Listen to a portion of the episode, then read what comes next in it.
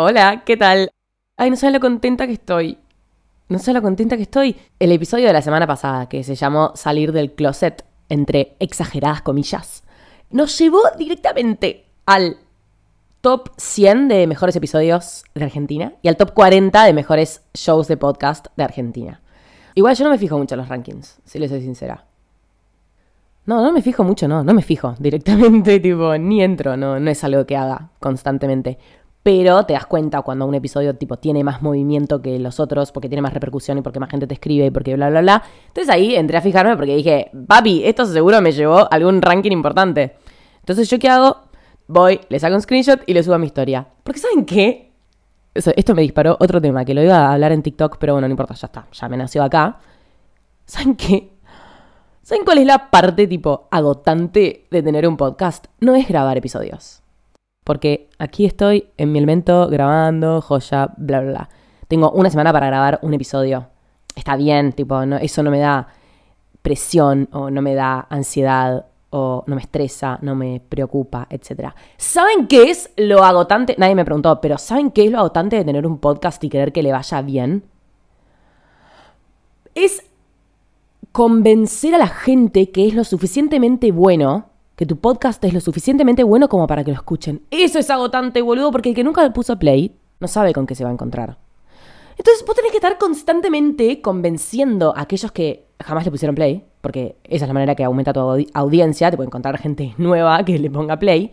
Tenés que convencerlos que tipo no es una pérdida de tiempo, que es un lugar bueno en el que ellos puedan invertir su tiempo. Y la audiencia promedio ya lo sabe, porque ya me escucha y porque me elige y por eso es la audiencia promedio, o sea, los que no me escuchan directamente les parece que no vale la pena invertir su tiempo acá, ¿entendés?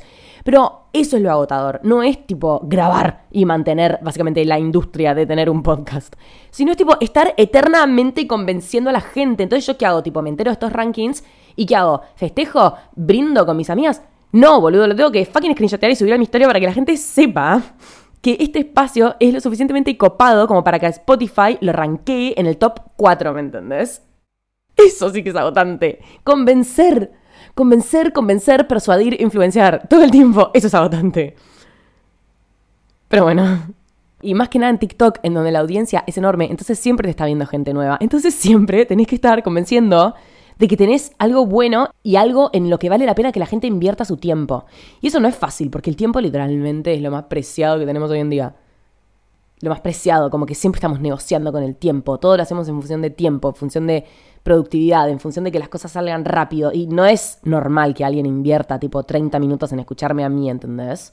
O a cualquier otra cosa, o hacer cualquier otra cosa. Entonces, solo quería decir que esa es la parte agotante. La parte agotante no es tener un tema todas las semanas, grabar todas las semanas, editar todas las semanas. No lo es. Ah, sino es la parte del convencimiento. Bueno, continuamos. En fin, em, el episodio de la semana pasada que se llama Salir del Closet. A mí cómo quedó. A mí cómo quedó. ¿En, qué otras palabras lo pongo? Me encantó. Suelen preguntarme cuáles son mis episodios preferidos, la verdad no sé. Creo que mis episodios preferidos tienen que ver con un, con un momento tipo en el presente y claramente hoy tengo que elegir alguno y la verdad salir del closet em, me gusta bastante. Básicamente es mi perspectiva sobre el tema y lo que yo pienso sobre esa expresión y lo que me gustaría que se siga reproduciendo en el tiempo y lo que no, y como exigencias, presiones, eh, libertad, no sé, un montón de cosas. Y muchas otras cosas entre líneas también. Creo que es un episodio que me cierra por todos lados. Hay algo re lindo que siento sobre el tema que es todo lo contrario a tipo, bueno, ya hablaste de salir del closet, ya está, ya hablaste de eh, libertad y de amor y tipo de ser quien sos y de sexualidad, bueno, ya está, tipo esa puerta, como que ese tema ya se agotó. Anti, anti, tipo, siento que abrí una puerta enorme y que ahora ese tema, que ni siquiera se puede definir porque es súper amplio, es como que siento que abrí una puerta que podemos abordar un montón de temas que tengan que ver con un montón de perspectivas nuevas me re gusta. Tipo, siento que posta abrí una puerta enorme y estoy re contenta por eso. Es como que inauguro una nueva sección. Sentí que es un episodio que contiene ideas que me cierran por todos lados. Tipo, el episodio me cierra por todos lados. Tipo, lo amo, lo quiero poner en mi CV. O sea, me encantó. Em, y además, muchos me dijeron como, los fui a escuchar re manija y vi que eran solo 17 minutos. Como que se imaginaban que iba a hablar muchísimo más tiempo. Lo que a mí me llevó a pensar que yo, ay Dios, hablo muy, yo hablo muy rápido, tipo, hablo aceleradamente rápido. Y es algo que trato de cambiar. Me cuesta mucho, en este momento tengo un papel adelante mío que dice, habla despacio, porque si no, no me lo acuerdo, tipo, verdaderamente no me acuerdo verdaderamente, si yo hablase a la velocidad promedio, eh, tipo, el episodio se extendería 10 minutos más, ¿entendés? Entonces, en 17 minutos quedan condensadas las ideas que una persona a la velocidad promedio las diría en 30 quizás. Porque me pasó también que cuando terminaron de escuchar el episodio me dijeron tipo, ah, no, no es que me quedé con ganas de más. O sea, sí en un plano temporal, pero en un plano tipo de ideas, no necesito nada más, ¿entendés? Tipo, está perfectamente cerrado por todos lados el tema. Lo que se abrió, se cerró. Pero bueno, nada. Yo a veces me escucho, tipo, yo me reescucho para evaluarme. Y hablo muy rápido, chabón. Ay, odio, porque me, tipo, me da como, sos una acelerada, tipo, no estás ni pensando lo que estás diciendo, pero yo estoy pensando lo que estoy diciendo, de verdad. Me suena tipo, sos una pendeja, haces todo rápido, como atolondrada, eh, pasada de energía. No me gusta, ¿entendés? No me gusta que me juzguen así cuando me escuchan. Como que cuando sueno más pausada, me gusta más porque parece más maduro. Pero no es algo que me salga. Pero bueno. Asumo que vamos a tratar. ¿Por qué no... ¿Por qué no empezamos directo? ¿Qué le parece? Hay un concepto que me gusta mucho que tiene que ver con como la evaluación de tu propia capacidad, como qué tan capaz te sentís de las cosas que te propones y qué tanto las soñás en un estado consciente y verdadero de decir, yo lo sueño porque sé que lo puedo conseguir. Me pasó hace un tiempo de subir una foto a Instagram que hablaba sobre básicamente lo que yo venía consiguiendo, entre comillas, ¿cómo se dice? Tipo, la subí en el momento en el que mi podcast estaba en número uno y escribí esto. No, mentira, no estaba número uno, eso ya había pasado. Fue en un momento en el que Spotify me, me destacó y me puso en una playlist y me eligió como podcaster de Argentina y me promocionaron y bla, bla, bla. Y tuve que firmar un contrato y todo eso. y me sentí súper capa. Y bueno, subí un posteo que hablaba sobre esto para, tipo, darles a conocer la noticia, básicamente. La subí, ahí les digo la fecha, ¿verdad? 29 de junio del 2022. Y yo escribí, Hoy Spotify, literalmente Spotify, elige destacarme en el top 3 de Argentina de los primeros creadores de podcasts. Esta es la parte que me interesa que escuchen. Me pregunto y suelen preguntarme, ¿alguna vez imaginaste llegar hasta acá? Mi respuesta es sí, obvio, por algo empecé todo esto, jajaja, lol. Aguante creer en uno mismo, empecé creyendo y terminé consiguiendo. Gracias a todos los que alimentan de amor a tipo que tiene apenas 7 meses, te veo en Spotify. Bueno, lo que yo quiero rescatar de este posteo y lo que me dijeron el otro día en una radio de Uruguay de la que ahora participo y estoy muy contenta, es que les había re sorprendido esta frase, ¿no? Y que estaba recopada. Es re moneda corriente, como que nos re solemos preguntar el uno al otro como, ¿te imaginaste llegar hasta acá? ¿En algún momento pensaste que esto iba a suceder? Y la respuesta siempre es tipo, no, boludo, estoy maravillada, como que no puedo creer que llegaste acá. Eh".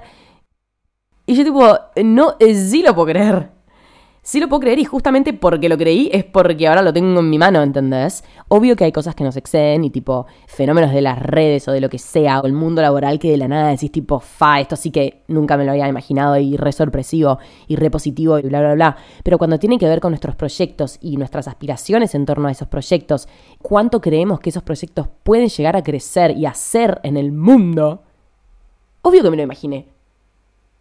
Obvio que lo, eh, tipo, obvio que lo puedo creer, obvio que puedo creer que esté sucediendo. Si está sucediendo justamente porque lo creí posible. El tema de hoy se condensa en esta frase tan simple. Nunca te va a ir mejor de lo que tu cabeza te permita. Si te va mejor de lo que tu cabeza te permite, es una casualidad. Porque posta, tu cabeza es un límite si no te crees capaz si crees que las cosas van a suceder porque son sueños y son fantasías y son casualidades, tu cabeza es un límite o a veces puede funcionar como un límite, a veces no, obvio. Pero digo, tu cabeza es un límite. Y está buenísimo reconocerlo y expandirlo. Tipo, verdaderamente nunca vas a llegar más lejos de lo que tu cabeza te deje. Si vos tenés un proyecto, no sé qué nombre querés ponerle, pero tenés cualquiera sea el proyecto. Y cuando me refiero a proyecto no digo tipo un emprendimiento. O sea, tu proyecto puede ser mejorar la relación con la persona, mejorar la relación con vos mismo, todavía más importante, em, empezar terapia y que eso sirva, hacer un viaje, tener un emprendimiento, puede ser, em, cambiarte de carrera y que eso resulte, resolver una angustia, tener una nueva amistad, salir de un entorno, entrar en otro, afianzar amistades, lo que mierda sea tu proyecto. O sea, básicamente un objetivo a cumplir. Teniendo un proyecto en la cabeza, si tu cabeza no te deja avanzar en eso, tipo, no vas a avanzar. No vas a poder ir más allá de las expectativas que vos tengas. A menos que sea una casualidad y que las cosas se te den mágicamente, por arte de magia. Tu cabeza es un límite, pero hay que expandir ese límite. Expandí el límite de tu cabeza, ¿entendés? Cualquier expectativa que vos tengas es un límite, es un techo. Hasta ahí vas a llegar, ¿entendés? Porque hasta ahí es hasta donde te permitís llegar. Si vos pones ese techo bajísimo, nunca vas a ir más alto. Ahora, si vos lo pones alto, tenés la posibilidad de ir alto o quizás un poco más bajo. ¿Vieron los que dicen tipo, apunto a 10 para, para llegar al 8, ¿entendés? Pues si apuntas al 8, vas a llegar al 4, ¿entendés? O sea, vos tenés que apuntar al 10, porque nunca te va a ir mejor de lo que tu cabeza te permita. Y el otro día iba pensando en la calle. Yo le tengo posta, tipo, un amor profundo a los proyectos, que creo que la palabra proyecto le queda chica, porque no sé al final cómo definir qué es un proyecto. Pero digo, me gusta empezar cosas nuevas, yo quizá lo defino como proyecto, pero aunque sean pequeñas cosas, como pequeñas propuestas que me hago yo misma. Como hemos hablado mil veces, esto de tipo, bueno, a partir de mañana tengo una actitud diferente frente a la vida, tipo una positiva una en la que esté pensando más en el prójimo, en la que esté pensando un toque menos en mí, una en la que sea más consciente de tal cosa, tal otra, tipo todas esas cosas en lo abstracto. Pero también me encantan los proyectos concretos, tipo, bueno, me abro un podcast.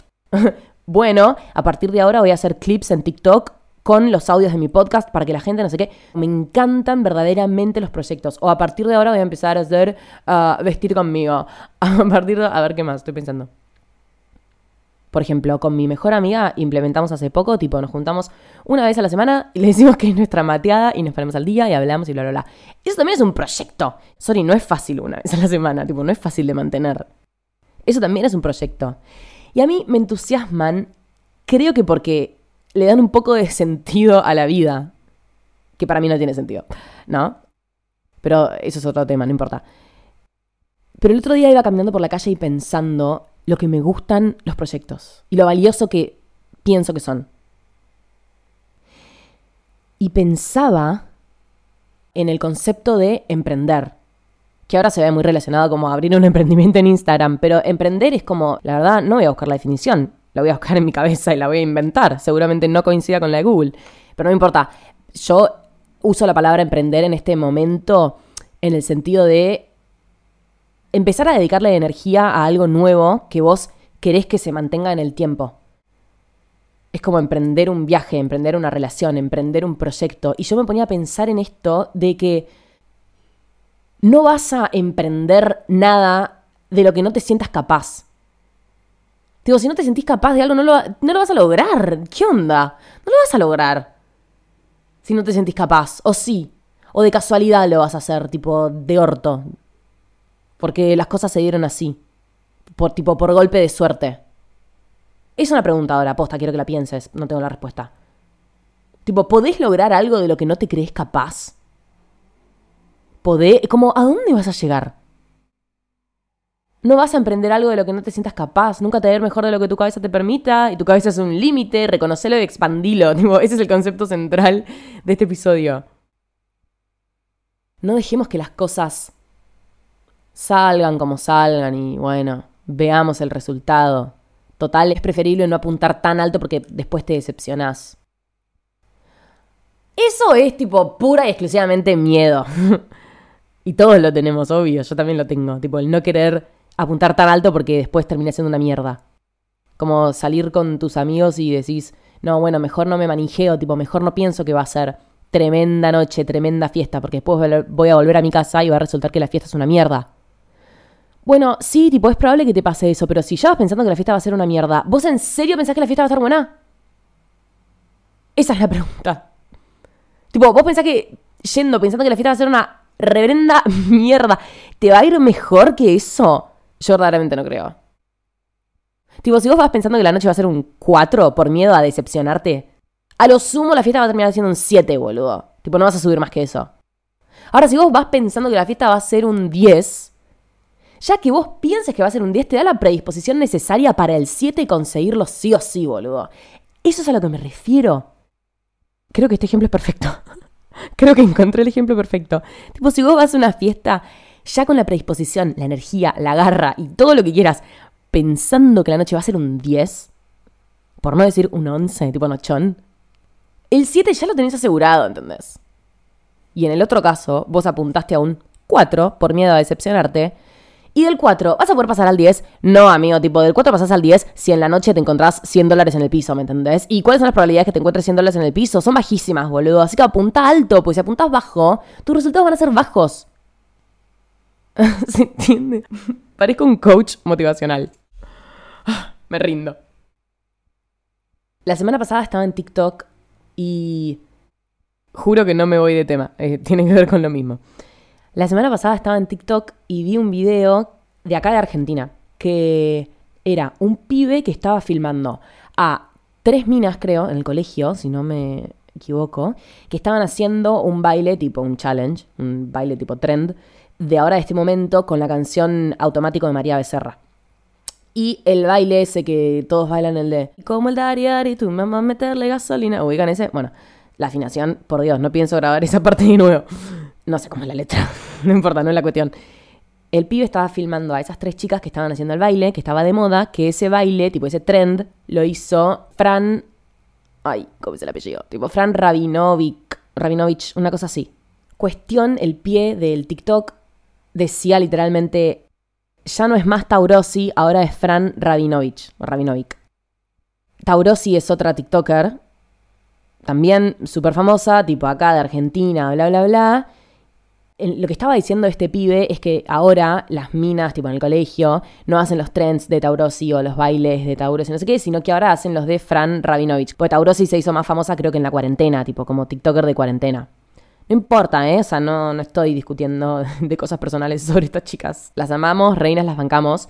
Me refiero a que me dio reimpresión porque me llevó a pensar directamente cómo es muy fácil darse por vencido porque, porque no sos Taurosi, ¿entendés? Poniéndolo como metáfora. Tipo, es muy fácil darse por vencido porque directamente no sos María Becerra, eh, ahora en este momento. Nada quita que pueda hacerlo el día de mañana, ¿entendés? Entonces me llevó inmediatamente a pensar Vamos a hablar de TikTokers, pero sin nombres. Tipo, mientras el TikToker más conocido estaba en la cima, el que quería ser como ese TikToker se estaba formando, ¿entendés? Para en algún momento, no te digo ocupar su lugar, pero llegar al mismo nivel, entre comillas. Y me hizo pensar inmediatamente en cómo todo el tiempo hay gente formándose, hay cosas que se forman y que necesitan esa formación no es que todo puede ser de un día para el otro. Mientras una banda de música súper conocida la está rompiendo por todo el mundo, quizá la tuya se está formando y obvio que es súper angustiante ver que en ese momento no sos esa, esa banda que básicamente está haciendo gira por todo el mundo. Por ejemplo, hablando de algo que está súper de moda en este momento. Nadie dice nada. Es la radio online, tipo, una de las más conocidas de Argentina, por no decir directamente la más conocida. Llegaron tres Gran Rex y creo que van a ser un cuarto, lo que sea. Y hay un montón de otras radios que están proliferando ahora. Yo soy parte de tres. Ah, literalmente me creo mil. Esas radios más pequeñas, obviamente que tipo es angustiante porque básicamente no estás llenando tres Gran Rex. Pero si vos no te bancás ser en algún momento más pequeño, entonces nunca vas a llegar a, ser el más grande, ¿entendés? La gente, y esta es la conclusión por si no te das cuenta en mi tono de voz, la gente no se banca la construcción. Los procesos. ¿Por qué? Porque somos la generación de la inmediatez, porque siempre queremos todo de un segundo al otro. No nos bancamos los procesos y siempre queremos lo que se hace de un día para el otro. Y la noticia es que lo que se hace de un día para el otro seguramente también se deshace de un día para el otro. Seguramente. Ejemplo. Ejemplo personal. Ay, ¿por qué se ponía tan seria? no, ejemplo personal. Yo me acuerdo la vez que me hice viral en TikTok. Yo tenía COVID y subí videos haciendo anillos, que estaba bastante de moda, o sea, estaba por ponerse de moda eso en TikTok. Y yo me acuerdo que como que lo identifiqué y cuando estaba ah, grabando el primer video, que fue el que llegó a 6 millones, que en su momento era más igual, porque ahora los videos virales tienen 40 millones. Como que era más impactante de lo que es ahora, ¿entendés? Tipo, no te digo que me llegó a ningún lado, pero me dio exposición para que yo después pueda mostrar a la cantidad de gente que sea lo que yo verdaderamente hacía, que era esto, básicamente. O videos en YouTube o lo que sea me acuerdo de que cuando me hice viral, agradecí tener toda ya una red de videos ya subidos que me contengan. ¿A qué me refiero con esto? Que si yo me hubiese dicho viral el primer día que subí un video, tipo, la flaca un día abría una cuenta y ya tipo se hacía viral y todo el mundo la consumía y ya era famosa y todo No tengo nada que me contenga por atrás. En cambio, en el momento en el que yo estuve expuesta yo ya tenía como toda una plataforma construida, entre comillas, ¿entendés? Y por eso agradezco, ¿a quién? No sé, a nadie, ni idea, pero tipo, agradezco que la gente cuando me descubrió ya tenía un perfil mío, tipo, ya tenía cosas que consumir mías. Como que ya sabían por qué identificarme. Yo tenía básicamente algo para ofrecerles. Más allá de que quizás vos abrís una cuenta mañana y vos mañana querés tener 50k de seguidores, ¿no sería frustrante que 50k de gente te empiece a seguir y vos no tengas nada para ofrecerles? Y entonces te estreses porque básicamente no tenés nada para ofrecerles, pero la cantidad de gente la tenés, tipo los ojos que te están viendo los tenés. Pero no tenés nada que ofrecer. Entonces a eso es a lo que me refiero, de que las cosas llevan un tiempo para formarse y para armarse. Y en el futuro, tipo, seguramente lo vayas a agradecer. Es como, bueno, listo, ahora golpeame con la piedra que quieras. Tipo, cuantos ojos quieran mirarme, que me miren, porque tengo algo listo. No sé si se entiende lo que estoy diciendo. Cuando fui al programa de Barassi, tipo, a la televisión, me pasó lo mismo. ¿Qué te da la televisión, boludo? ¿Por qué fui a la televisión? A ver si saben por la exposición, porque me quería divertir en el juego. No, error, me chupa un huevo. Obviamente que fui por la exposición, porque yo tenía una plataforma de videos en YouTube en los que hablaba tipo de estos temas que yo obviamente que quería exponer. Entonces que el programa estaba de moda. Mis amigas querían ir, yo tipo, chicas, obvio que quiero ir a la televisión y decir que soy youtuber. Entonces, ¿qué pasó? a mí me dijeron, hola, hola Jacinta, ¿quién sos? Y cuando dije que estudiaba o lo que sea y dije que era youtuber, claramente que un montón de gente, tipo al instante, me empezó a seguir. Y a seguir, y a seguir, y a consumir. Y eso, obvio obviamente que fue un pico en mi camino. Obviamente que fue un pico. Y me pasó lo mismo en ese momento. El que me descubra va a descubrir un montón de cosas, no solamente una cara, ¿entendés? Como que yo ya tenía mi portfolio armado. y eso es a lo que me refiero cuando nos tenemos que bancar la construcción. No todo tiene que ser inmediato y siempre hay cosas sucediendo, como que no, no pienses que estás estancado. Estás cultivando, boludo, y en algún momento vas a sembrar lo que cultivaste.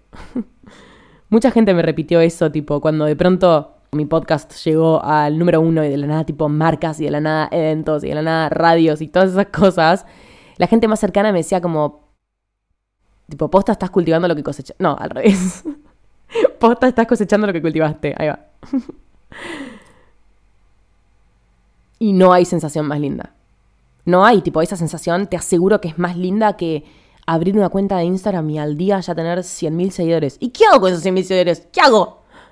¿Qué hago? Si no tengo nada para, nada para ofrecerles, ¿entendés? En cambio, si ya tenés una red que te contenga de videos o de lo que sea, tipo en cualquier, en cualquier aspecto de la vida, puedes ir a dormir tranquilo, porque total la gente tiene cosas que consumir de vos. Las tiene. Lo mismo con tipo construir un CV, ¿entendés? No sé cómo decirte, tipo, ay, quiero que quiero trabajar en Google. Tipo, ay, quiero trabajar en Pixar. Quiero trabajar en Pixar, quiero trabajar en Pixar. Bueno, boludo, pero si el día de mañana vos te cruzas al chabón de Pixar por la calle, tipo, al CEO de Pixar, y tenés la posibilidad de poder darle tu CV ¿De qué mierda sirve que vos le des un CV vacío, me entendés? ¿De qué sirve? Tenés que tener algo que te contenga. Lo paso a, una, a otro ámbito para que se entienda porque siento que recién hablé mucho de redes. Pero es eso, ¿entendés? Tipo, en el momento en el que vos tengas la posibilidad frente a vos, la posibilidad de ganar una masa enorme de seguidores o la posibilidad de cruzarte con la oportunidad que vos pensás que es la oportunidad de tu vida, entre comillas pero no le pongamos tanta presión. ¿De qué te sirve darle en la mano un CD al pibe de Pixar con tu nombre? Por eso tenés que confiar en el tipo en el proceso, igual odio la frase de confiar en el proceso, pero como que tenés que bancarte mejor, bancarte la construcción, bancarte el armado de ese. Pues si no, el día que te descubran no vas a tener ningún valor. El único valor es que te descubrieron. ¿Y eso le importa al pie de Pixar? No. no. Aparte, no tiene valor que la gente te descubra de un día para el otro y que te pongan en un pedestal de, de un día para el otro. Yo siempre pensé, y esto lo hablé con bastantes de mis amigas, qué estresante debe ser, para mí debe ser agotador, ser em, hijo de alguien muy famoso, ser el hijo de, y que la gente siempre esté para recibir todo lo que hagas. Tipo, vos no importa lo que hagas, tipo, no importa en qué proyecto te metas, siempre vas a tener gente que te va a decir, te amo, estás haciendo todo bien siempre vas a tener de base el éxito. Siempre vas a tener gente que ame lo que estás haciendo. Siempre vas a tener el éxito asegurado. No es frustrante. Tipo, no importa qué hagas de un día para el otro, siempre vas a tener dos millones de seguidores de base. Para mí eso no es un privilegio, para mí es una condena. tipo, no es joda. Yo siempre pienso, me acuerdo cuando Hailey Bieber, eh, la mujer de Justin, em, se abrió su canal de YouTube y yo veía como a la semana, no, ni siquiera a la semana, boludo, a los tres días a la piba le llegó tipo la placa de 10 millones de suscriptores, ¿entendés? Y yo digo, ay, Dios, perdió todo el sentido, ¿entendés? Por eso siempre hablamos, y uno de los episodios más viejos de mi canal es el privilegio de empezar desde cero. Posta es un privilegio. Y obviamente que Hailey Bieber y todos estos hijos de y lo que sea están llenos de otros privilegios, obvio, no estoy hablando de privilegios materiales. Estoy hablando también de que el día que vos quieras tipo difundir un mensaje que te parece necesario que lo escuchen 10 millones de personas, las 10 millones que ya están suscritas a tu canal, de la noche a la mañana, está copadísimo, es un privilegio enorme y de eso deberíamos valernos, porque de pronto Hailey Bieber puede hablar de el hambre mundial, ¿entendés? Con 10 millones de personas y está buenísimo, y es un súper privilegio pero a veces pienso en qué hago tanto tener siempre el éxito asegurado. Porque si se vuelve una constante, entonces ya pierde su sentido. Pero bueno, estoy segura que muchas otras cosas también cobran sentido. Entonces, nada, es estar hablando un poco de los pros y los contras. Pero qué hago tanto, boludo. Tipo, no importa lo que hagas, siempre te va a ver bien. Uy, no, mátenme, tipo, la pesadilla de mi vida, boludo. La pesadilla de mi vida, tipo, no puedes fallar, ¿entendés? No fallás, tipo, todo siempre tiene apoyo. ¡Ah! No sé. La pesadilla de mi vida. Bueno, señores y señoras, ¿qué les parece? ¿Hablé más lento? Yo creo que no. Yo creo que no, no lo conseguimos les recuerdo dos cosas. Uno, si no escuchaste el episodio anterior de salir del closet, ya le tiramos flores en este episodio, así que puedes ir a escucharlo. Ah, son tres cosas. Segunda cosa, acuérdense que hay una entrevista mía con Online Mami y Chao Josefina en su podcast original de Spotify, Solicitud de Amistad. Hay un montón de entrevistas a gente famosa. Y tercera cosa, sigan subiendo el podcast a sus historias. Saben que es la mejor y mayor difusión. Escríbanme por cualquier red social si tienen temas de los que quieren que hablemos. Y ahora sí, te quiero, te amo y nos vemos en cualquier otro episodio que vayas a cliquear ahora. Un beso. Chao.